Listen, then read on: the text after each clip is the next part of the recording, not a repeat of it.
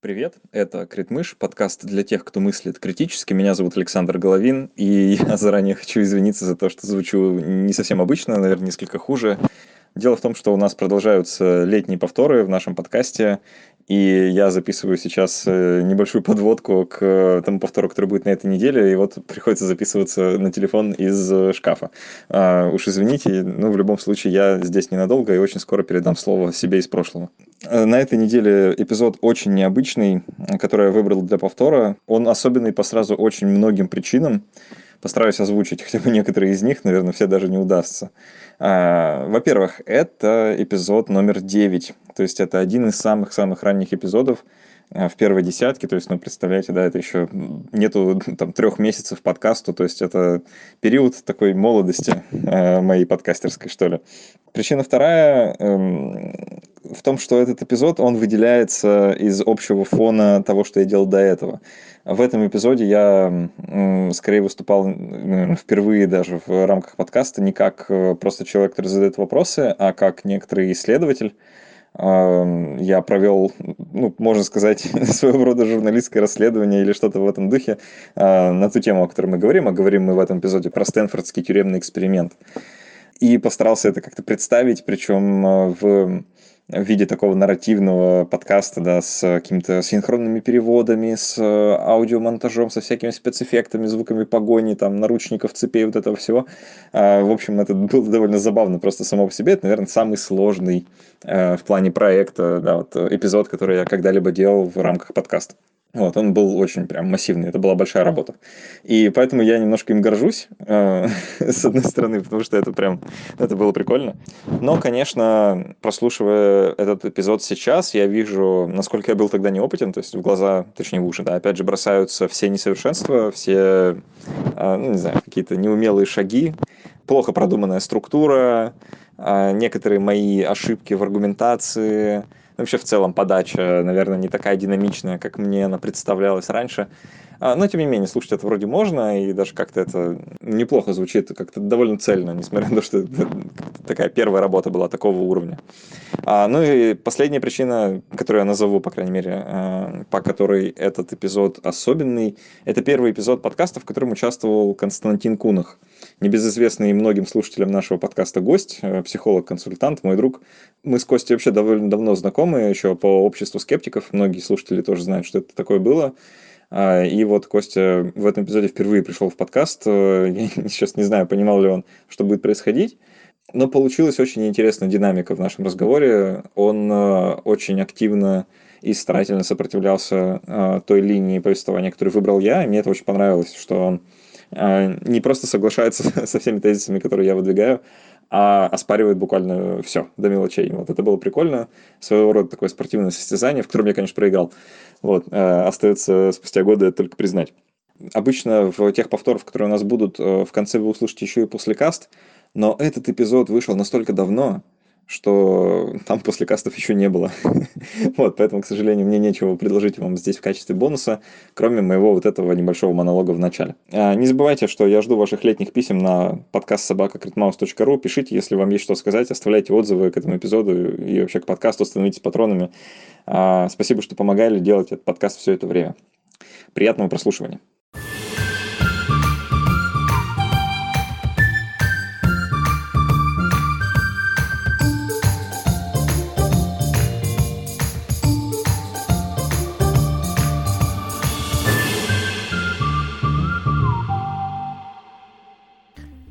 Поздним вечером, 16 августа 1971 года, 22-летний Дуглас Корпи, худощавый студент с копной светлых растрепанных волос, был заперт в темном шкафу в подвале Стэнфордского психологического отдела. Из одежды на нем только тонкая белая роба с номером 8612 на груди. Господи, я горю внутри, разве вы не знаете? Он переходит на крик. Со мной что-то не так внутри, я хочу выйти. Сейчас же. Спустя 4 дня после этого Стэнфордский тюремный эксперимент был прекращен досрочно и обречен на мировую известность. Привет, это Критмыш, подкаст для тех, кто мыслит критически. Меня зовут Александр, и сегодня со мной в студии Мегабайт Медиа находится психолог-консультант Константин Кунах. Привет. Привет. Как вы уже поняли, сегодня мы поговорим про Стэнфордский тюремный эксперимент.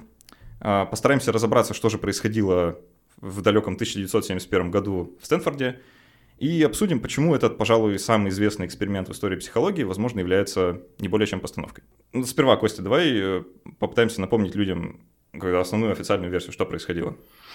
Ну, основная официальная версия, э, наверное, начать даже надо не с этого. Э, после Второй мировой войны было некоторое количество экспериментов или открытий, так или иначе связанных с идеей, что на поведение человека в большей степени влияет ситуация, окружение, э, какие-то команды, э, чем его э, индивидуальные черты и особенности.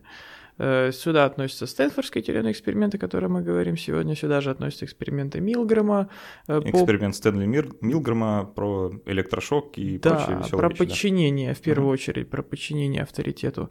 С некоторой натяжкой сюда же можно отнести ох, я забыл название, вот этот вот э, феномен э, наблюдателя, свидетеля, да, то, что люди не вовлекаются в... Эффект свидетеля. Эффект свидетеля, да, обнаруженный. Я забыл девушку, которую там, в общем, неприятная была история, когда ее долгое время били, значит, насиловали и в итоге убили, и это там типа час или больше даже происходило, и была куча свидетелей, и никто ничего не сделал, потому ну что да. все думали, что сделает кто-то другой. И все эти эксперименты так или иначе э, использовались, э, и сегодня мы поговорим о том, что, возможно, с этой целью и проводились. Э, ну, эффект свидетеля это не эксперимент, но тем не менее описание. Для того, чтобы объяснить, что, люди, что то, что происходило во время Второй мировой войны, в первую очередь. Это Холокост, это концлагеря, это вот все, что с этим связано. Ну и американцы, например, японцев точно так же у себя там в лагеря сгоняли во время Второй мировой. Это тоже было не очень приятно. Да, на самом деле эксперимент Милгрома, точнее его э, научная статья, вот, которая вышла по, по результатам этого эксперимента, там практически во втором предложении уже звучит про нацистские лагеря. Да, да, то есть это была такая мощная идеологическая база для объяснения того, что люди не виноваты, Э, это не потому, что э, собралась толпа садистов, которые мучили бедных пленников, это потому, что по природе своей мы конформны, угу. подчиняемся авторитету, подчиняемся ситуации, условиям, и, соответственно, нас нельзя в большой степени винить, возвращать нам ответственность за подобные действия.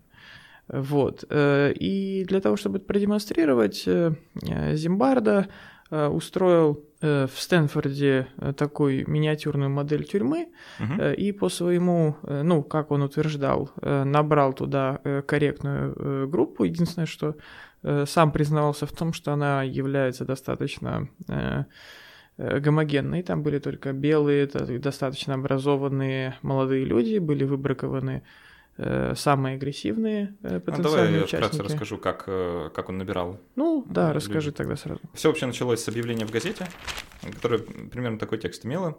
Требуются студенты мужского пола для участия в психологическом исследовании о тюремной жизни. Оплата 15 долларов в день. По, по тем временам неплохие деньги для студентов да, особенно. Очень. Продолжительность 1-2 недели, начиная с 14 августа. Для дополнительной информации и записи подходите в кабинет 248 Джордан Холл, Стэнфордский университет, и все. То есть э, ну, психологическое исследование о тюремной жизни. Они по этому объявлению набрали э, около 70 человек, и дальше путем интенсивных э, психологических тестов они из них, по их словам, выявили самых нормальных, в кавычках. То есть тех, кто не склонен там, к агрессии, ну то есть ну, адекватных психически и физически устойчивых людей. Все, кроме одного, оказались белыми американцами, один попался там азиат внезапно. Ну и к выборке там тоже всегда было много вопросов, но мы сегодня об этом мало будем говорить. В итоге из 70 человек отсеялось большинство, осталось 24, которых они поделили на две группы по 12, а, то есть 12 заключенных, 12 охранников. Э, если мне не изменяет память, э, только 9. Э, да, а, в общем, 9 было в эксперименте одновременно с каждой стороны, 9 заключенных и 9 охранников, и по 3 запасных. Угу. По 3, правильно, да. То есть это вот 12 с каждой. Но эм, из запасных, в кавычках, заключенных они использовали только двоих, а из запасных охранников э, одного, по-моему, или нет. Я вот могу, кстати, что-то путать. Да ну, в общем, в итоге получилось, что у них в эксперименте был 21 человек. 11 заключенных и 10 охранников. Угу. Вот и так было. Ну да, то есть это, по идее, были такие, ну, здоровые, э, обычные белые ребята среднего класса, студенты, то есть ничего в них такого не было. Угу. Вот. э, Ну и дальше э, официальная версия, как это э, с последней волной критики принято стало говорить, версия Зимбарда. Да. Э, Филипп состоит- Зимбардо, собственно, автор. Да, автор эксперимента, ди- дизайнер.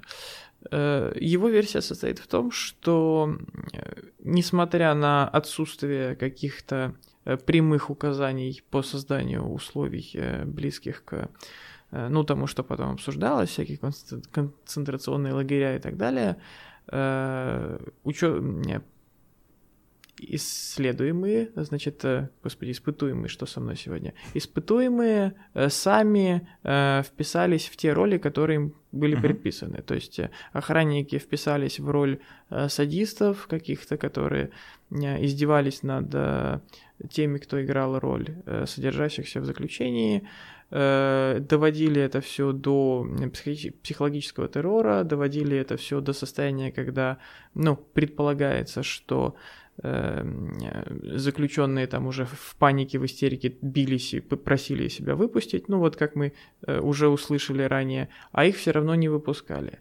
И общий вывод такой генерализованный из этой ситуации состоял, ну вот как уже было сказано, в том, что э, ну, человек вообще такая порочная зверушка, дай ему только в руки власти, даже в контролируемых условиях эксперимента, и он сразу не применит ей воспользоваться с какими-то садистскими целями. Мгм. То есть, э, ну, примерная фабула и вывод, э, который делается до сих пор из этого эксперимента, из других подобных, что ситуация имеет над человеком очень колоссальную власть, и, собственно, Зимбардо пытался в этом эксперименте показать, что личные особенности не имеют значения. Он специально подбирал похожих людей, да, по его словам. Личные особенности значения не имеют, имеет значение ситуация. То есть вот они оказались в ситуации, когда они охранники, и они стали садистами. Вот люди оказались в ситуации заключенных, и они э, стали там, пассивными подчиняемыми, подчиняющимися. Ну, как-то Мгм. так. Совсем недавно, в начале лета, э, 6 июня, если мне память не изменяет, вышла статья э, в блоге Medium э, человека по имени Бен Блум, это журналист, а, в которой он э, приводит очень жесткую критику этого эксперимента с аргументами, многие из которых мы сегодня озвучим. А, Критика сводится примерно к тому, что эксперимент невалидный совершенно, выводов из него таких делать нельзя, и его вообще, в принципе, стоит выбросить как э, чуть ли не театральную постановку. И чтобы разбираться, да, давай вот мы построим разговор таким образом. Я попытаюсь тебе изложить те аргументы, которые приводит Бен Блум, и туда еще намешаю своих аргументов э, до кучи, потому что я довольно много времени провел, слушая все раскопанные вновь аудиоматериалы, читая статьи и прочее. То есть я собрал довольно Давай много всего. сразу уточним. Это все будут аргументы в поддержку какой версии? А, Это будут аргументы в поддержку разных версий. То есть, А. ну, я постарался с двух сторон, Мгм. да, я и э, со стороны Зимбарда попытался посмотреть на проблему, Мгм. да, как он э, это описывает, и со стороны критиков. Мгм. Ну, со стороны Зимбарда мы примерно уже рассказали, как это было, да. Давайте еще для придания атмосферы э, разговору э, вкратце о том, как эта тюрьма выглядела, да. Ну, вот я когда впервые услышал про этот эксперимент, мне представилось, ну, совершенно дикие условия, там, э, белые кафельные стены, решетки, люди кричат, визжат, там, их э, чуть ли не лупят. Вот. Ну, на самом деле ничего, там, лупления, по крайней мере, не было, такого особо явного. Ну, Хотя пару раз кто-то кого-то ударил. тоже нет. А, Решетки были. А, В общем, они переоборудовали буквально коридорчик. То есть это был маленький закуток в подвале а, психологического отдела Стэнфорда. А, Маленький закуточек э, в коридоре, а, в котором было три комнаты. А, Эти три комнаты были просто лабораториями, которые они переоборудовали под камеры. То есть они оттуда, как переоборудовали, они убрали оттуда всю мебель, двери поменяли на двери с решетками, ну, с, с барами вот этими, да, с э, окошечком решетчатым. А, Мебель всю вынесли, поставили туда котомки, на которых они должны были спать, и все. Кроме, мебель- э, кроме котомок там ничего не было. Ну, в смысле, да, что они сидели в- не в клетках, они сидели в комнатах. Там Да, да, это комнаты. комнаты. просто решетка была на выходе. Да, а, три комнаты, узкий коридор, в котором поместиться могло вот так вот в ширину буквально два человека. Мгм. Это был э, тюремный дворик, в кавычках. А, и кроме служебных помещений для охраны, там еще был карцер, который из себя представлял просто шкаф, ящик, кладовку. Вот. Собственно, без света, без освещения, там размерами а, 0,7 на 0,7 метра. То есть, ну, узкий, в котором буквально сидеть нужно только. Вот это была вот та, та самая тюрьма. А, заключенных они туда приводили довольно интересным способом. Они их а, реально арестовали. То есть они попросили помочь местную полицию, полиция нагрянула к этим несчастным, а, заковала их в наручники, на виду соседей, короче, усадила, обыскав, усадила на заднее сиденье служебной машины, увезла в участок, э, сняли там они с них отпечатки пальцев, в общем, обработали по полной, потом на них надели повязки на глаза, чтобы они ничего не видели, а, и уже их забрали в эту поддельную тюрьму. Собственно, где их потом раздели до гола, а, обработали спреем, потому что, как пишет сам Зимбарда в своей работе, это было сделано и для того, чтобы их обеззаразить, там, чтобы они ничего не принесли, якобы, и для того, чтобы их унизить. То есть, ну, практически прямым текстом. А потом их оставили стоять в этом э, тюремном дворике в одиночестве какое-то время, пока они голые. Да, потом на них надели э, их тюремные робы. Просто льняная... Балахон, по сути. Балахон, да. Ну, такой мешок. Саван. Саван. Мешок с номером. Вот. А, на ногу, на лодыжку нацепили цепь замком, которая не, не была призвана как бы ограничить их движение, а просто, а, опять же, по словам Зимбарда, являлась символом а, того, что они потеряли свободу. Вот. И все, посадили в камеры, а, и там везли следующего. Сама же, сами же охранники собрались на день раньше, чтобы им провели предварительный инструктаж, где у них что, померить форму и так далее. Вот, такая вот была тюрьма сама идея, вот мы говорим, что Зимбарда это как бы автор, да, а, автор этого исследования, но это немножко не так. А, один из основных э, действующих лиц это некто по имени Дэвид Джаффи, э, и это был студент Зимбарды, который провел предварительный эксперимент, похожий, э, за несколько месяцев до основных событий. То есть это была как бы реплика уже на самом деле. А, об этом пишут и в самой работе сам Зимбарда, что вот этот студент, он проводил, значит, мы на основе его предварительных выводов а, уже что-то делаем. А, и сам э, Джаффи, то есть сам этот студент тоже в этом признается. Что он делал? Он тоже взял своих э, сожителей по общаге, э, тоже их там поделил на роли, и, короче, там все в итоге переругались. Вот, ну, короче, получилось не очень хорошо, как, как и в основном эксперименте. И Зимбарда это заметил, ему стало интересно, и они решили это воспроизвести в большем масштабе самого Джаффи пригласили приехать в качестве э, смотрителя, так называемого, да, то есть ну, как бы супервайзить э, этот эксперимент.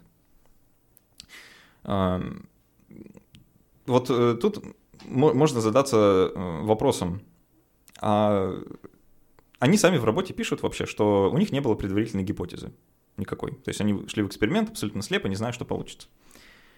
Но вот исходя из их сеттинга, Костя, давай поразмышляем, а, а как, что они могли получить? Вот они зачем-то делили людей случайно на роли. Ну, э, если мне не изменяет память, в критике, в критической версии этих событий было сказано, что там они делили не случайно. Не, они случайно, вполне да. по жребию, да. Тут ну, вопросов нареканий нет. Э, бог с ним. Э, получить могли разные версии, если бы чисто подходили к эксперименту, если, значит, э, прям кошерно, э, то можно было получить, например, ситуацию... Э, как происходило на Рождество в Первую мировую войну, когда противоположные стороны сходятся, выходят из траншеи и идут, значит, попить чайку и Живи, обменяться дай жить другим, знаменитая да, стратегия. вот, да, она самая. Э, могли получить, э, ну, я не знаю, э, пьянку, оргию, камеди-импровизацию могли получить драку, там, насилие, попытки там угу. сбежать. В общем, некоторые варианты были. Э, я думаю, что не только мы сейчас, но сам Зимбарда тоже эти варианты предполагал. Вот, то есть он прекрасно осознавал возможность получить некое подобие летнего лагеря, то есть когда люди просто хорошо проводят время, да. И вот я сейчас описал, как эта тюрьма выглядела, да, они ее сами монтировали, это был довольно дорогой эксперимент. То есть они потратили время э, и деньги, ресурсы на то, чтобы этот эксперимент провести. И ну, в принципе, вполне понятно, что они, для них э, результат того, что все сидят и тихо пьют чай, не очень результат. Э, я думаю, сейчас все понимают, куда я веду в целом, да, тут некоторая уже теория заговора такая начинается, но это нельзя сбрасывать, сбрасывать со счетов, да, то есть нужно иметь в виду, что они, им хотелось бы, чтобы результат был таким, каким он был. Потому что другой исход был бы крайне печален и вряд ли бы был настолько громким. А, представляя себе газетные заголовки, людей заперли, разделили на роли тюремщиков и заключенных, а они мило провели время. Никто бы это читать не стал, в отличие от других заголовков. Давай уже вернемся к аргументам Бена Блума. Ну, и... да. э, пока ты там э, возвращаешься и фокусируешься, я хочу просто, ну, э, у нас все-таки мы в рамках подкаста, да, мы не, не разово собрались конкретно этот эксперимент обсудить. Э, я думаю, не лишним напомнить, что, в принципе, тот э, эффект, о котором говоришь ты, э, да, искажение в печати в пользу радикальных результатов, угу. это, в принципе, распространенное явление. То есть это не было как-то очень специфично конкретно для этой работы. И, в принципе, в любой науке, даже не только в психологии, чаще печатаются статьи с, во-первых, эм, ну, яркими результатами, во-вторых, с подтверждением э, изначальной гипотезы экспериментатора.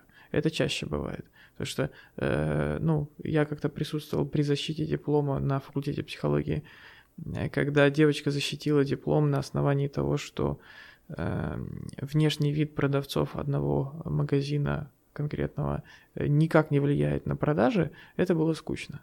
Вот, то есть у нее была версия, что э, влияет, она провела исследование, оказалось, что не влияет, и защитилась. Это было скучно. Для всех, кто нас слышит, напоминаю, что этот эффект вообще имеет место, и он применим ко всем э, психологическим экспериментам, и не только психологическим э, в принципе. То есть если мы будем с чем-то сравнивать, да, проводить какие-то параллели, надо понимать, что э, этот фактор везде присутствует к, к этому эксперименту, да и ко всем экспериментам того времени стоит относиться немножко особенно, потому что наука тогда и наука сейчас, ну, две большие разницы. Все-таки прошло уже больше 40 лет, 40, 47 лет, О, ну, очень много, да? И если вы почитаете просто эту работу, банально ее скачаете, ну, она написана совершенно по-другому, нежели современные, даже психологические эксперименты, да, там э, автор в первой же строке позволяет себе сравнение с Достоевским, и приводит цитату из Достоевского. То есть, ну, в современной работе это немножко странно бы смотрелось. А тогда нормально, органично. Вот, то есть э, наука в 1971 году – это прям такая очень отдельная, отдельная вещь. Возвращаясь к эксперименту и критике. В 2005 году еще э, вышел вот такой интересный момент. В Стэнфордской газете студенческой было опубликовано открытое письмо человека по фамилии Прескотт. А, Карла Прескотт. А, это был бывший заключенный, который отсидел что-то в районе 17 лет в американской тюрьме, и он был консультантом Зимбарда в этом эксперименте. Его имя есть в работе, то есть его поблагодарили там за консультирование, то есть это все официально. А, и в этой статье он пишет, что он жалеет о том, что принял участие в этом эксперименте, потому что выводы, которые из него делаются, совершенно не те выводы, которые он хотел бы видеть. И он там приводит такое, такое рассуждение, что неужели вы думаете, что все те зверства, которые вот эти белые ребята друг с другом творили, что они придумали это сами? И дальше говорит, что нет, конечно, они этого не придумывали, это я им подсказал, да, то есть это, это весь мой описанный опыт пребывания в тюрьме. Вот так, в таком образом, образом вербализированный. Э, то есть создается впечатление после прочтения этой заметки, что э, ну, это как бы срежиссированная была какая-то штука. Итак, это 2005 год, это уже давно было. А, понятное дело, что Зимбардо заметил это. А, и то, как он на эту критику отвечает, это на самом деле довольно показательная вещь. Потому что он на, мног, на многую критику реагирует похожим образом. Сложно даже... А, ты, ты никогда не догадаешься, как он как бы диспрувит, да, и отнекивается от этого аргумента. Не знаю, у тебя есть предположение? Вот как бы можно было бы опровергнуть? Ну, я не знаю, самое простое, что приходит в голову, это то, что ну, вы все врете и просто э, пытается хайпануть. Вы все врете неплохо, да. да. Почти то же самое, что случилось. Только он вместо того, чтобы он пытается хайпануть, он сказал, он вообще этого не писал. Угу. То есть, э, и дальше вместо того, чтобы сказать, он этого не писал, точка, он дальше приводит свою версию, говорит, что на самом деле это, автором этой заметки является один режиссер, который на него обиделся, на Зимбарда, mm. из-за того, что тот не дал ему права на экранизацию, а дал экр... Э, права на экранизацию другому режиссеру. Mm-hmm. И якобы он настолько сильно обиделся, что вот стал таким образом мелко мстить, mm. чтобы очернить эксперимент. Mm. Мне не удалось ни, ни подтвердить, ни опровергнуть эти слова. Я, честно, пытался найти показания самого Прескота, чтобы как-то развернуть это, и э, информацию об этом режиссере, но ничего не нашел. Вот, э, либо они никак не реагировали на эти выпады, либо мне не удалось просто это отыскать а, в, в аналах интернета.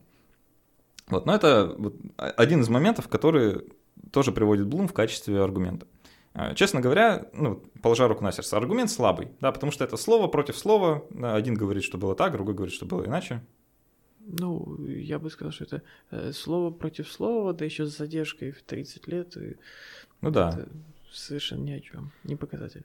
Согласен. А, поэтому есть еще пара показаний да, с задержкой уже в 40 лет. А, их будет много сегодня, но это не, не основная вещь. А, собственно, Белн Блум связался с некоторыми участниками эксперимента и взял интервью у того самого студента Корпи, который, у которого случился вот тот самый нервный срыв.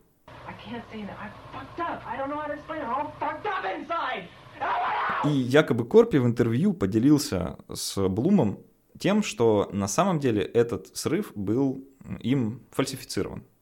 То есть это ну, практически театральная игра, по его словам. Он это сделал не потому, что был настолько там не в себе, что у него был психоз, а потому что, по его словам, он тогда готовился к вступительным экзаменам в аспирантуру, и он пытался возможность поучаствовать в эксперименте использовать для того, чтобы подготовиться. Но когда ему не дали учебники, он понял, что он не может выйти. Он просил сюда, чтобы его освободили, ему сказали нет. Вот. А он решил, что это вот его э, путь к спасению, да, и возможность освободиться из эксперимента.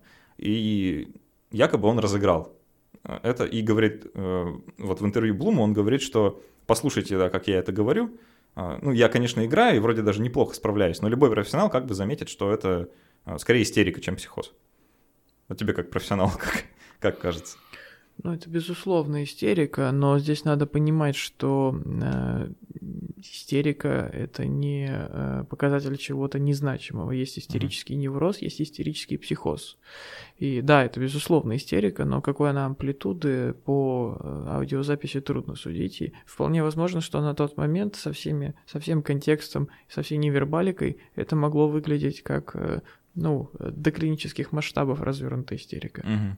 А, как это выглядело? Вообще э, где-то наверняка сохранилась э, видеозапись, а, но в ее в открытом доступе нет. Он сидел в это время, во время этого срыва, он сидел в карцере, в шкафу, был заперт. Э, Причем сидел он там уже довольно долго, минут 50. А, его туда посадили за то, что он, собственно, вел себя непотребно, он организовал восстание среди заключенных на, первый, на второй день, утро второго дня, да, и я полагаю, что восстание он как раз организовывал с целью выбраться, потому что ну, ему уже было отказано в получении учебников на тот момент, по его словам. И он провел одну ночь, э, понял, что это такое. Их ночью будили, строили, заставляли повторять свои номера для того, чтобы ну, как-то сломать их дух или что-то вот такое. Да? Это, у них такой был распорядок. Ну, что там будили, там э, раз в 8 часов у них было построение. есть, не, по-моему, пос... не, раз, не раз в 8 часов, чаще. Три, три, три раза в сутки. Ну, допустим, ну, в общем, это было в полтретьего ночи, так или иначе, да, им прерывали сон.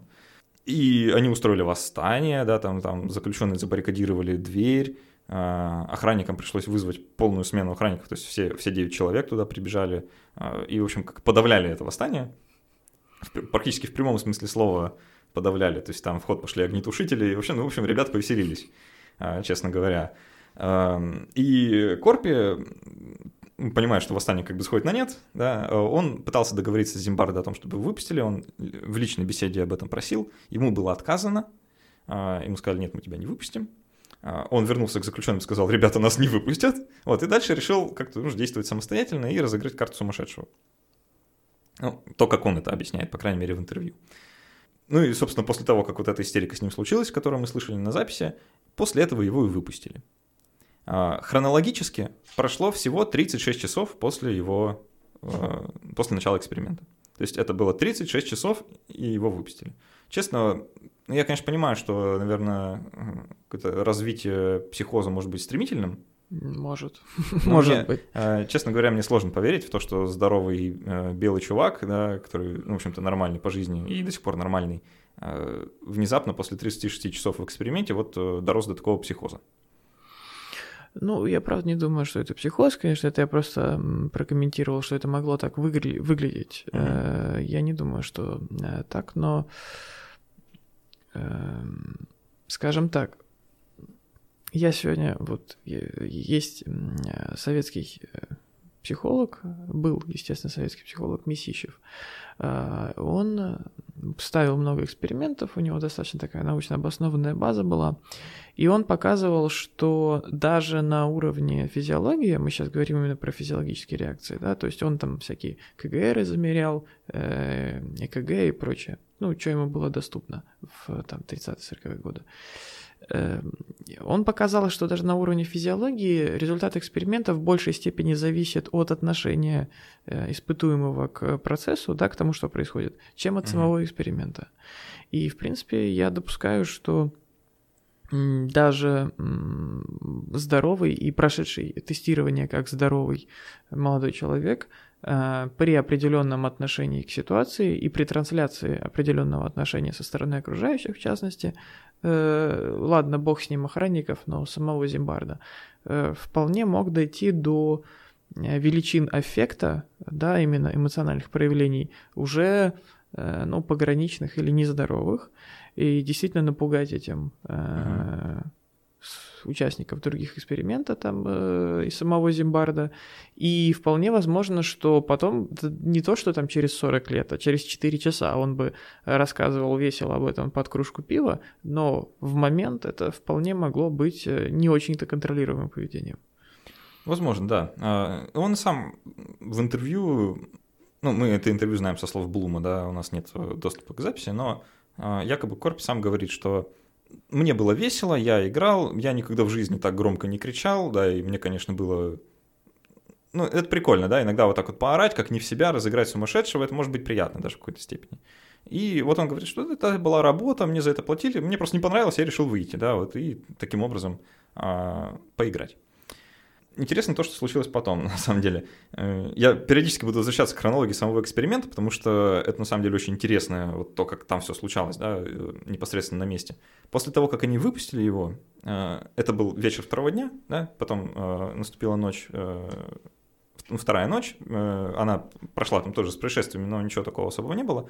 А вот на следующий день появились откуда-то, неизвестно откуда, слухи о том, что Корпи, то есть вот этот студент, которого они выпустили, собирается туда прийти с какими-то друганами и всех выпустить. Типа ему якобы настолько не понравилось и настолько вот мерзительный эксперимент, что он готов вот сейчас вот прийти туда, вломиться, а, всех э, повыпускать и прекратить его, этот эксперимент. Естественно, Зимбарды и вообще вся, все, все ребята, которые занимались этим экспериментом, они заволновались, да, что сейчас вот как бы нагрянут сюда.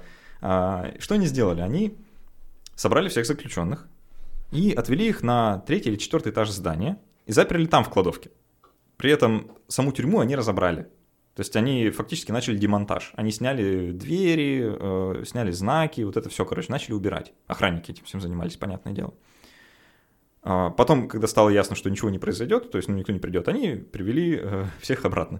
То есть это фактически был такой тур-трип, да, вот вы сидите как бы в тюрьме, да, потом вас берут, несут на другой этаж, а, причем они всем э, заключенным надели мешки на голову, а почему нет, да, всем тогда показалось, что это хорошая идея, чтобы не ломать э, иллюзию. А потом всех вернули обратно.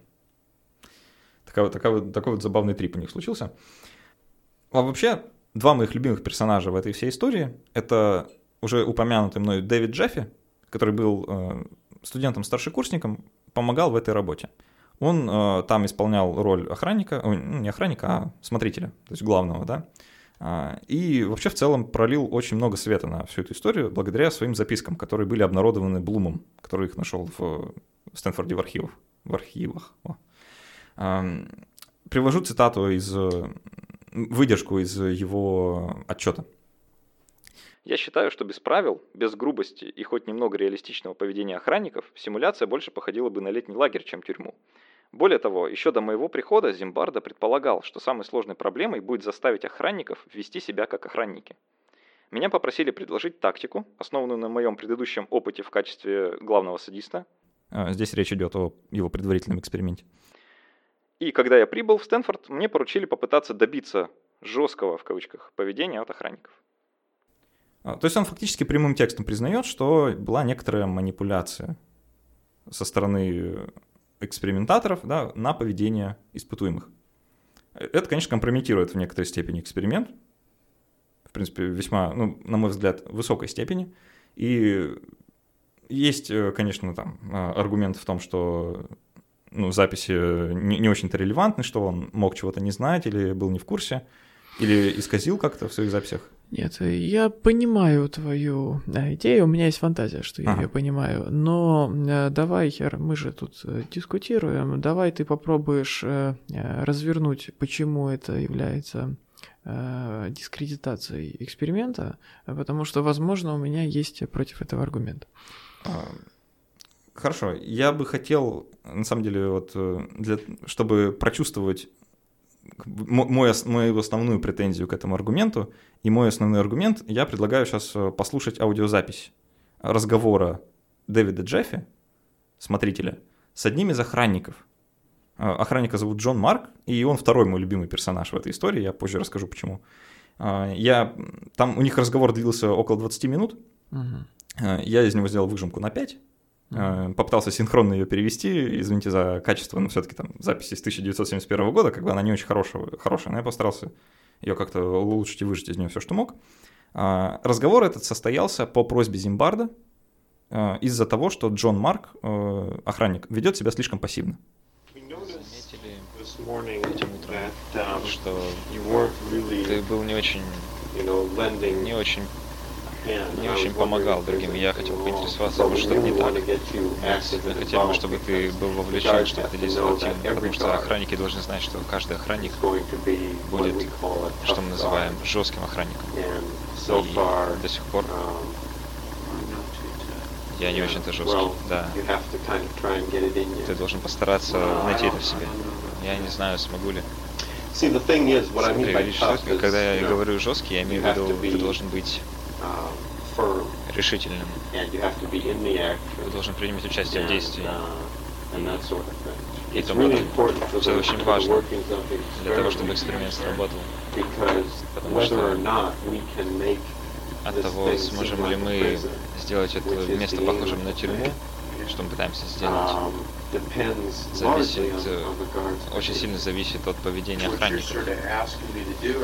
То, о чем меня просите, это как раз та причина, по которой у нас столько проблем с полицией. Потому что я думаю, что мне кажется, что когда кто-то не прав way начинает кричать и пользуется положением. И это просто порочный круг, и think становится только хуже. я думал, что мои действия в качестве охранника только мое дело.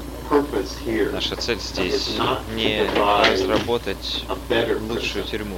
Идея в том, чтобы это должна была быть э, тюрьма, настолько должна быть копией уже существующей тюрьмы. Другими словами, мы хотим посмотреть, что, что тюрьма делает с обычными людьми. И мы знаем, что тюрьма but неприятное место. Но мы не знаем, в каком смысле она неприятна. И это то, что мы пытаемся выяснить. И мы надеемся, что из этого эксперимента serious очень серьезные рекомендации для реформации или вообще революционной реформации системы. И это наша цель. Мы не пытаемся сделать просто потому, что мы садисты или study Мы хотим изучить, каково это быть заключенным. И мы не можем сделать этого, потому что нас ни одна тюрьма не пустит э, внутрь для того, чтобы установить наблюдение 24 и hours a day. а, 24 So часа в сутки. Поэтому мы делаем это здесь. У нас нет способа изучить, э, что, как выглядит обычная тюрьма а, очень тщательно. Поэтому мы воспроизводим тюрьму на основе того, что мы читали и слышали. И когда я говорю изучаем, мы изучаем эффекты. Мы пытаемся воссоздать тюрьму здесь. И потом изучать эффекты здесь. Но еще есть эффекты, которые эффекты на охранников. Э, Даже просто pretty нося эту униформу, это очень жесткая вещь для меня. Я не особо по таким вещам, знаешь. Я могу быть охранником, всякие дополнительные вещи, быть э, жесткими, орать и все такое, я не уверен. Мы бы хотели, чтобы ты попытался э, участвовать в действии. Вместо того, чтобы сидеть на заднем плане, мы хотим, чтобы ты вовлекался в действие. Если тебе нужно оправдание, я думаю, каждому из нас нужно. um, Это все для того, чтобы мы могли изучить, что происходит э, в в учреждениях вроде тюрем или психбольницах, которые повсюду. И мы хотим узнать о них побольше, чтобы мы могли э, попасть в медиа и в прессу с этим. И, сказать, посмотрите, about. вот, вот о чем, о чем речь, вот что получается. Ты не очень большой И не такой громкий, но ты должен знаешь, показать им, из чего ты сделан. Что мы хотим сделать, так это изучить, изучить эту вещь, настолько, насколько мы сможем ее здесь воссоздать. И, и для того, чтобы ну, пойти в мир и сказать, э, вот что мы "Now сделали, сказать, посмотрите, вот что случается, когда, когда охранники ведут себя так, как они ведут. Но that, чтобы сказать это, у нас должны быть охранники, которые ведут себя таким образом. И поэтому попытайся реагировать таким образом, как ты думаешь, свиньи реагируют. Мы знаем, что у каждого будет свой, свой стиль, но твой стиль до сих пор немножко мягкий. Что, Костя, как, э, как впечатление от этого диалога? Ну, э, диалог, э, как, как диалог. Э, Давай упорядочимся. Ты какой хочешь аргумент э, выдвинуть на основе того, что мы сейчас услышали? А, Давай сначала я скажу, как, э, как на, это, это, на эту запись реагируют журналисты с той и с другой стороны. Ну, Да. давай, хорошо. А, Сам Блум приводит эту запись в качестве подтверждения того, что манипуляция на охрану была. А, Что э, Джаффи, то есть смотритель, говорит охраннику, мы хотим, чтобы каждый охранник был жестким охранником. Мгм. Представь, как реагируют свиньи, и реагируй так же. Мгм. А, то есть все вот эти цитаты, да, а, пусть он и не говорит напрямую «иди и ори на людей», он этого не произносит, да, «иди и будь жестким», но он говорит «вовлекайся в действие, будь, э, будь активным, делай что-то, не сиди просто так». Ты слишком мягкий, он говорит. Так. А, И все это наводит, э, ну, создает определенное впечатление, да, что давление есть. Э, Давление есть, хорошо. Э, Давление э, есть, это э, предмет факта, мы его услышали. Мгм. Аргумент-то в чем состоит? Аргумент. Раз было давление, значит, э, вывод эксперимента о том, что люди сами из-за того, что они в позиции власти находятся, начинают ее абьюзить, неверный, потому что Ага. абьюз получился в результате давления со стороны экспериментаторов. Ага, хорошо. Э, Такой вывод. Э, С обратной стороны, э, Давай. с обратной стороны говорят, ну, как в критику, да, что а, ну, типа, ну, он ничего такого не говорит, он напрямую не произносит, значит, и не давит, поэтому и это и не является как бы аргументом против. Ой, ну это неверная линия защиты эксперимента. неверно, да. Э, Нет, э, я предлагаю такую идею. Я предлагаю, давай, давай э, к изначальной гипотезе вернемся и к выводам, которые делаются. Изначальная гипотеза и, собственно, выводы, которые делаются, э, сводятся к тому, что вот ты уже напомнил, что люди в позиции власти становятся склонными к насилию. Да. Что люди там охранники, там еще кто-то, они склонны к насилию. Но э, люди в позиции власти, как правило, э, это не просто люди, у которых есть сферическое в вакууме власти, все на этом. Э, Как правило, э, им, им этой властью приходится пользоваться, иначе они ее очень быстро теряют. Ну, Ну, конечно, да. Первая задача власти это удержать власть. И те люди, э, которых потом на основании этого эксперимента оправдывали э, Зимбарда и его последователи, там, э, сотрудники концлагерей, тюрем, психиатрических больниц, ну вот то, что он Мгм. сейчас перечисляет. Это не просто люди, которым выдали одинаковую одежду и сказали, ну вот там какие-то комнаты, постойте рядом. Им давали даже не такие инструкции, им давали гораздо жестче инструкции. И когда мы говорим о воссоздании ситуации э, власти, насилия, тюрьмы и так далее, и мы говорим, что мы э, строим тюрьму, мы э, делаем э, решетки на дверях, мы одеваем в какое-то подобие формы, мы лишаем э, испытуемых имен, даем им номера и так далее. Э, Мне кажется, подобный инструктаж, и на самом деле это очень мягкий инструктаж, я считаю, э, это такая же часть воссоздания условий э, власти, условий содержания кем-то кого-то, как решетки на дверях. Мгм. Вот. И в этом смысле я не считаю, что это дискредитирует. То есть, если э, мы расширяем таким образом, да, я сейчас не пытаюсь защитить эксперимент в целом, да, я отрабатываю конкретный аргумент, Это чтобы было валидно, понятно. да. Вот. э, Этот аргумент не имеет силы, потому что э, если оказывается, что в таких условиях, очень мягких, отдаленное подобие тюрьмы, отдаленное подобие формы, отдаленное подобие власти, отдаленное подобие инструктажа, пусть даже мы считаем это давлением, но в реальной жизни есть давление, э, люди становятся склонными к насилию, э, то это задокументированный факт, и это, Мгм. собственно, и являлось предметом исследования. А, Давай послушаем мнение Андрея Курпатова, довольно известного психолога, вот по поводу Да, этого эксперимента и пожалуйста. критики. Оно просто неплохо сходится с тем, что мы сейчас говорим. Стэнфордский эксперимент это что такое? Это ребята взяли, посадили, значит, в подвал э, факультета психологии и заставили играть э, одних тюремщиков, других, э, значит, заключенных, и они стали демонстрировать, ну, отвратительное, прямо скажем, поведение. Э, И вот, значит, оказывается, они стали, теперь вот выяснилось, выяснилось вдруг, хотя, в общем, все это и так было понятно, значит, э, что они стали и- и вот этими садистами, потому что их проинструктировали быть садистами. Понимаете, в чем дело?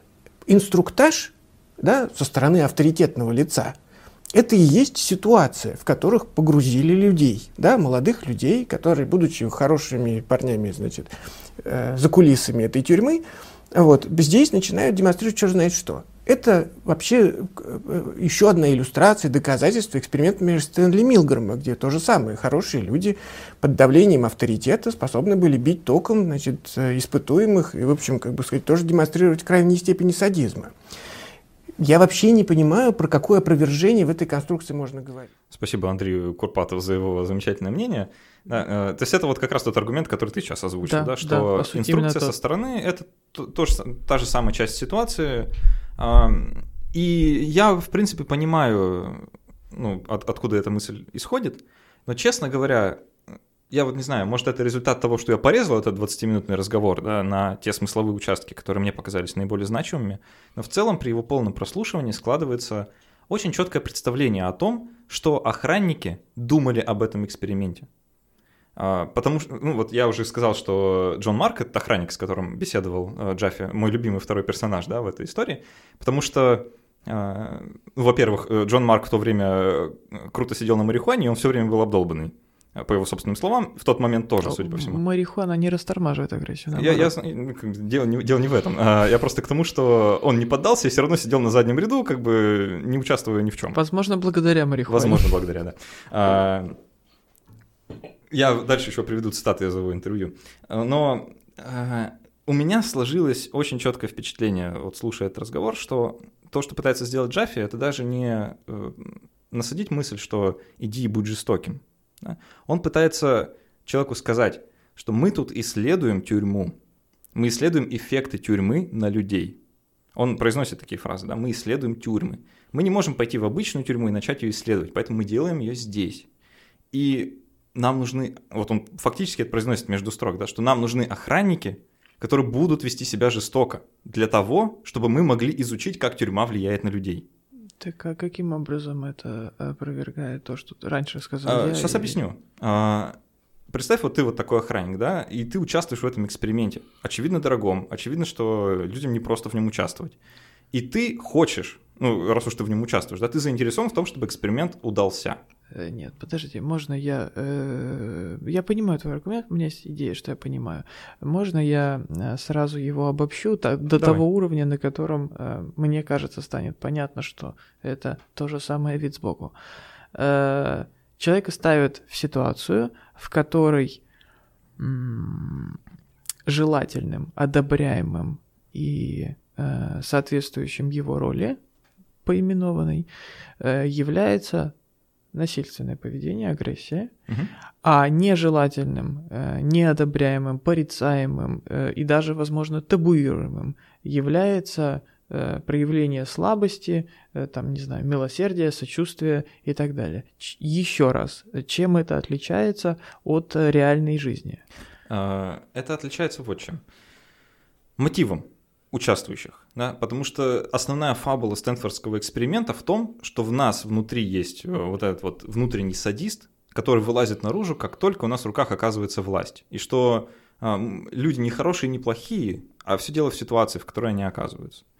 То есть мотив, да, вот для людей э, по основной, по основной фабуле, мотив охранников быть жестокими, это просто ну, результат того, что у них есть власть.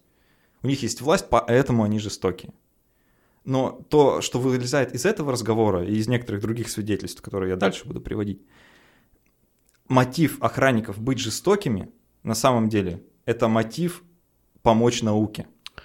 Я понял. Э, Мне кажется, мне кажется, что ты сейчас э, искусственно сужаешь изначально заданную рамку. Вот мы очень хорошо вначале проговорили, несколько раз это прозвучало, что основная фабула не состояла в том, что единственный мотив – это внутренний э, садизм. Основная фабула состояла в том, что на человеческое поведение в большей степени влияет ситуация, чем индивидуальные черты. И если мы доказываем, что человек по любым мотивам, с любым отношением, э, не будучи к этому физически принужден, имея возможность отказаться, имея право отказаться, для э, достижения тех целей, которые он считает правильными или оправданными, или выгодными, или нравящимися, неважно, для достижения своих целей под любой мотивацией, под любыми флагами, готов на э, насилие, готов на садистские действия, то мы доказали то, с чего начали. А, Видишь, в чем тут э, причина несостыковки, как мне кажется?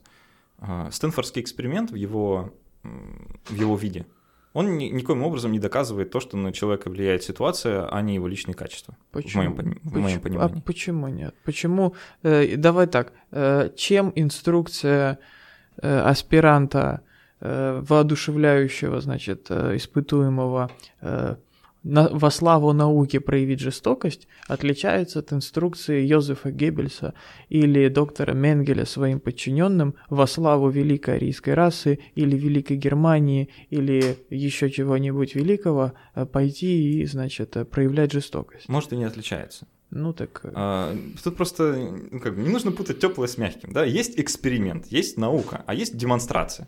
Да, вот э, в, в моем понимании, и не- некоторые психологи, э, да- дальше процитируемые, будут, будут со мной согласны, что этот эксперимент, это эксперимент в кавычках. Во-первых, там всего 9 человек. Из них жестокими, по-настоящему жестоким, был всего один. Не, погоди, погоди, погоди. еще раз, э, я сразу ограничу поле дискуссии. Я не защищаю эксперимент в целом. Я понимаю. Э, Безусловно, если мы э, сейчас расширяем до качества выборки, до измеряемых количеств агрессии, там реально проявленной и так далее, мы, безусловно, мгновенно придем к выводу, что это не наука, э, это не, не, нельзя называть научным подтвержденным данным и так далее, что это в лучшем случае кейс-стадия, да, такое... э, Ну, давай я проведу цитату а, профессора из Бостонского колледжа Питера Грея, профессор психологии, а, который написал учебник, и он не стал включать рассказ о Стэнфордском тюремном эксперименте в свой учебник, и вот в статье объясняет почему. А, У него рассуждение примерно такое, что Зимбардо в своем эксперименте полностью проигнорировал то, э, вот я сейчас не знаю, как это на русском называется, неявное требование. Да, Что вот э, к испытуемым есть неявное требование от, от- от экспериментатора вести себя плохо, вести себя как свинья. А, Неявное требование заключается... Вести себя как свинья – это явное требование. Нет, не, ну, э, имеется в виду, что он это не проговаривает, но все понимают это, да? А, поэтому оно неявное. То есть и задача любого качественного психологического эксперимента неявное требование убрать, да, чтобы измерить вот то, как люди себя на самом деле ведут, а не в условиях эксперимента. Кроме тех случаев, когда это неявное влияние является предметом Но исследования. это не было предметом исследования Зимбабве. Почему? Это неявное влияние, еще раз, я процитирую тебе э, Курпатова, если уж ты на него ссылаешься. Это часть той ситуации, э, часть той среды, э, поведения, в которой мы Вот исследуем. Зимбардо так не считает, например. То есть он Ну, в своей хорошо. работе об этом не пишет. И а, в его работе ни слова нет про то, что мы неявно подстегивали охранников к плохому поведению. Он об этом не говорит. Он говорит, что оно возникло само. Так, собственно, дальше. А, Вот Питер Грей пишет, что о, о желании экспериментатора видеть такое поведение говорит все, начиная от того, как эксперимент построен, да, потому что штуку с обращением только по э, номерам придумали экспериментаторы, цепь придумали экспер... Ну, цепь на лодыжке придумали экспериментаторы, нелепые балахоны придумали экспериментаторы, все придумали экспериментаторы по большому счету. Э, даже по словам участников, это вообще очень странная э, придирка. Естественно, дизайн эксперимента придумали экспериментаторы. Да, понятно. Ну, просто дизайн эксперимента так, таким образом построен, что он говорит, типа, ну вот ну, такая ситуация, да, ну хорошо. И дальше на предварительном инструктаже сам Зимбардо говорит, что а, мы не можем бить заключенных, он говорит охранник, мы не можем их бить. Ну, мы можем создать там чувство фрустрации, страх э, в какой-то степени. Да, ну, в общем, можем вот что-то такое делать. И тот факт, что сам Зимбардо никак не вмешивается в, в, в начинающуюся агрессию со стороны охраны, да, он тоже является некоторым ну, таким пассивным подтверждением. Типа, ребята, вы все делаете правильно. Потому что он не вмешивается, не говорит, типа, что вы делаете. А, э, это воспринимается как подтверждение. Ну да, это воспринимается как подтверждение.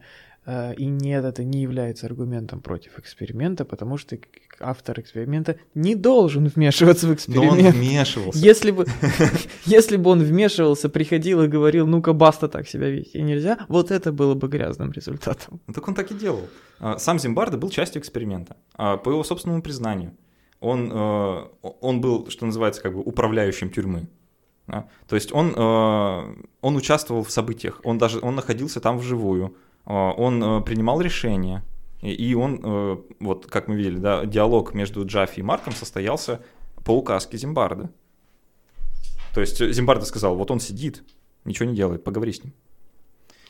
Ну, мы здесь можем поговорить о некоторых э, контаминациях, скажем так, возникающих, коллизиях, возникающих, когда экспериментатор совмещает в себе роли одного из участников эксперимента и экспериментатора. Это, конечно, не очень э, красиво и не очень э, экологично для результата.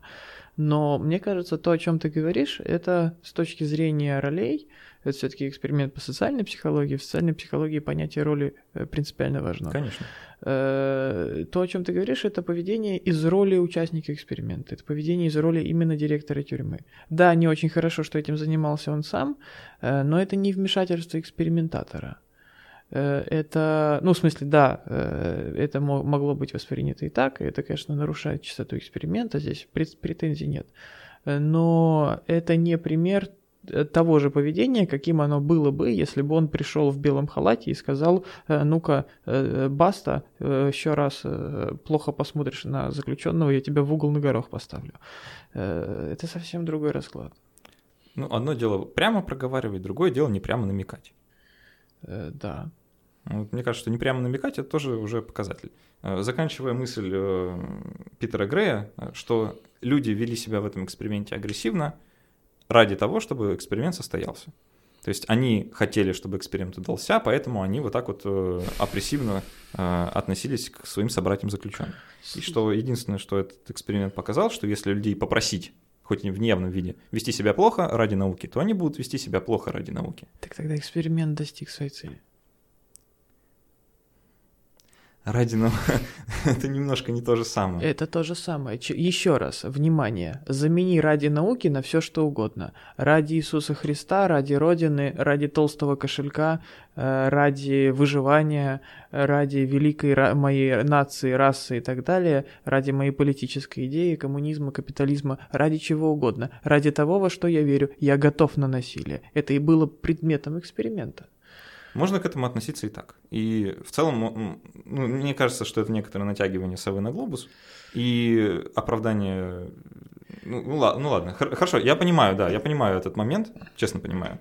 А, мне просто кажется, что он не оправдывает э, сам, сам, саму фабулу, которая из эксперимента выводится.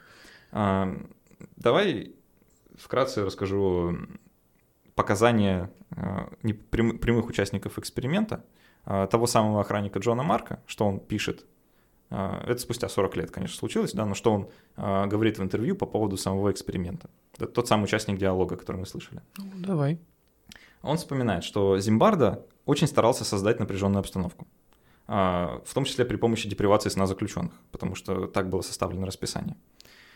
И что, по мнению Марка, Зимбарда изначально не планировал проводить эксперимент все две недели, То есть он вот так он чувствовал, да, что он не планировал проводить две, э, все две недели, а он планировал некоторый такой вот громкий финальный аккорд, после которого он все прекратит. Что это как э, вот у него ощущение, что это было заранее спланировано. А, конечно, он тогда э, был обдолбанный все время, поэтому его, в принципе, заключение можно, э, им можно пренебречь. Другой же самый яркий персонаж э, данной истории – это охранник по прозвищу Джон Уэйн, который был самым жестоким в эксперименте, да, который просто ну, вот полностью дал себе свободу и творил такие непотребства с заключенными, что, ну, в общем, на это стыдно смотреть. Да. На самом деле Джона Уэйна, в кавычках, зовут э, Дэйв Эшельман, и он в том же, э, в том же интервью, ну, как, э, интервью тому же журналу, это Стэнфордский журнал, он дает такие показания, что он планировал так себя вести изначально. То есть, что когда он принял участие, в, принял приглашение в эксперимент и узнал, что будет охранником, он решил так себя вести. Изначально решил.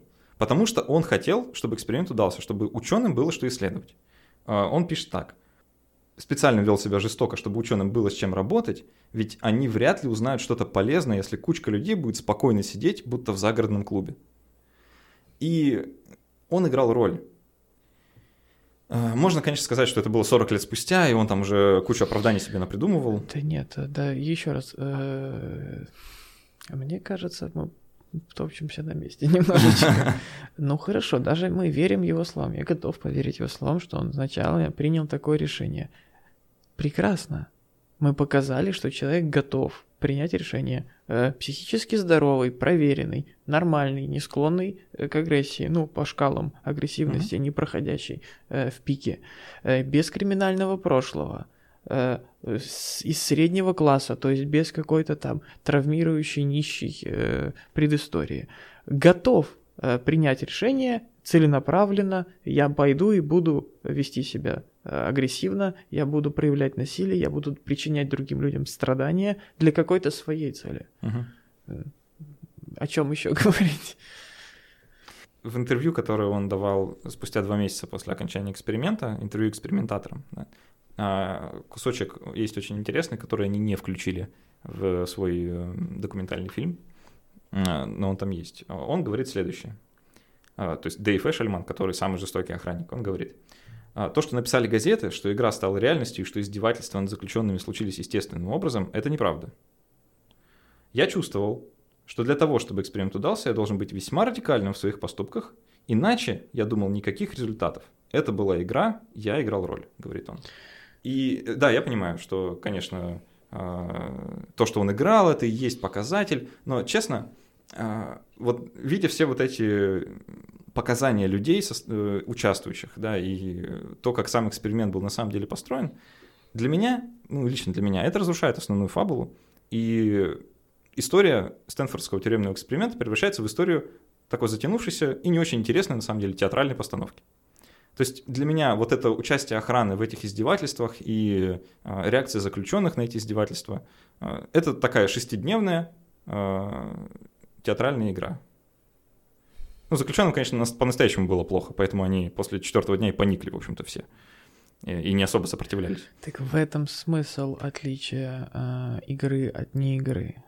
Ну, э, я не понимаю, хорошо, сейчас уже даже помимо подкаста, мне искренне интересно понять, э, с чем ты здесь не согласен. Ну смотри, для, для, меня, для меня просто хорошо. это тоже можно я закончу, давай. да? А, давай, хорошо, выкинем описание Зимбарда. Mm-hmm. Да, вообще выкинем его статью, его мнение, карьеру, которую он на этом сделал, день, который он...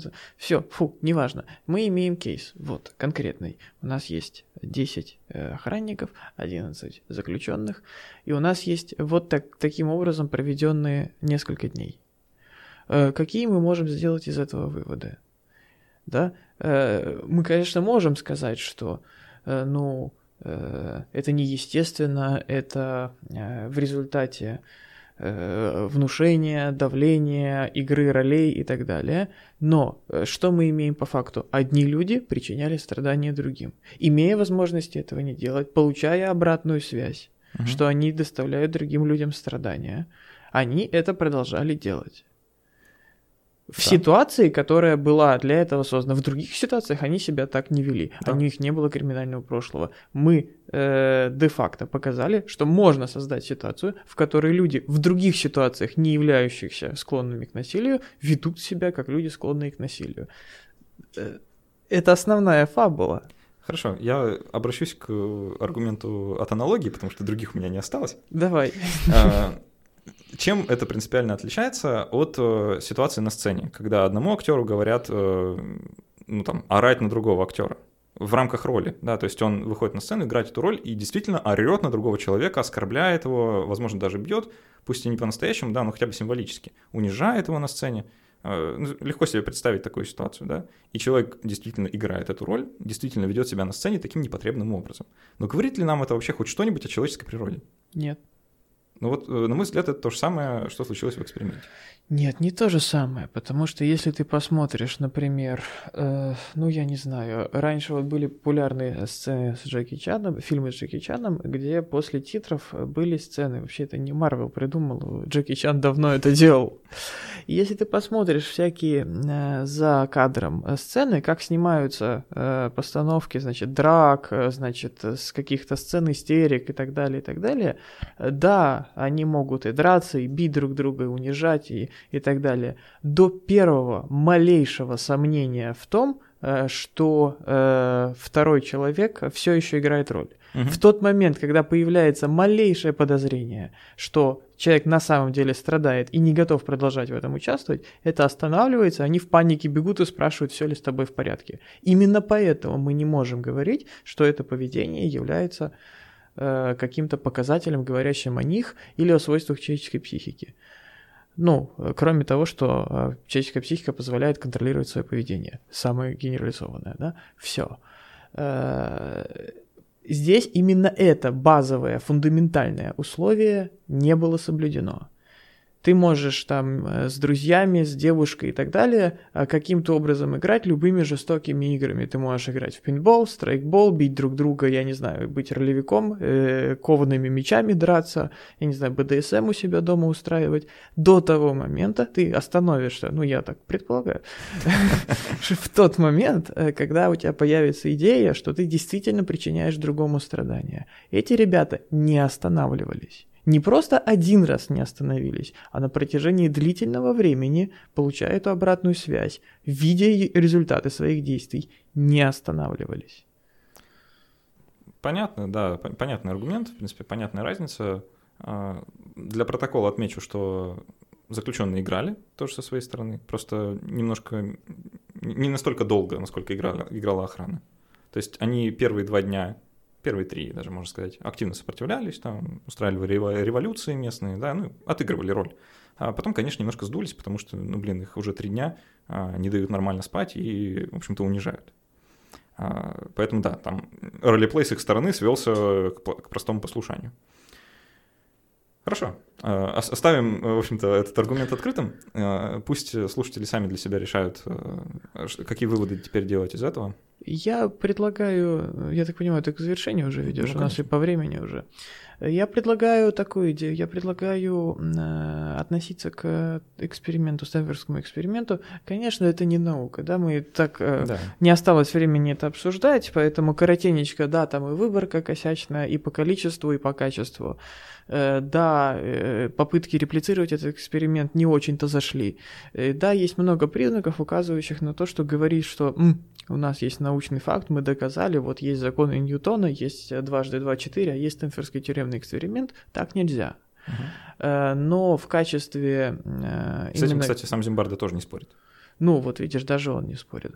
Но в качестве достаточно обоснованного и достаточно хорошо задокументированного наблюдения э, за тем, как люди, э, оказывается, э, легко становятся склонными к насилию, под какими-то красивыми заголовками, э, с, большим, э, с большой обвязкой оправданий, но вообще-то без особого нажима.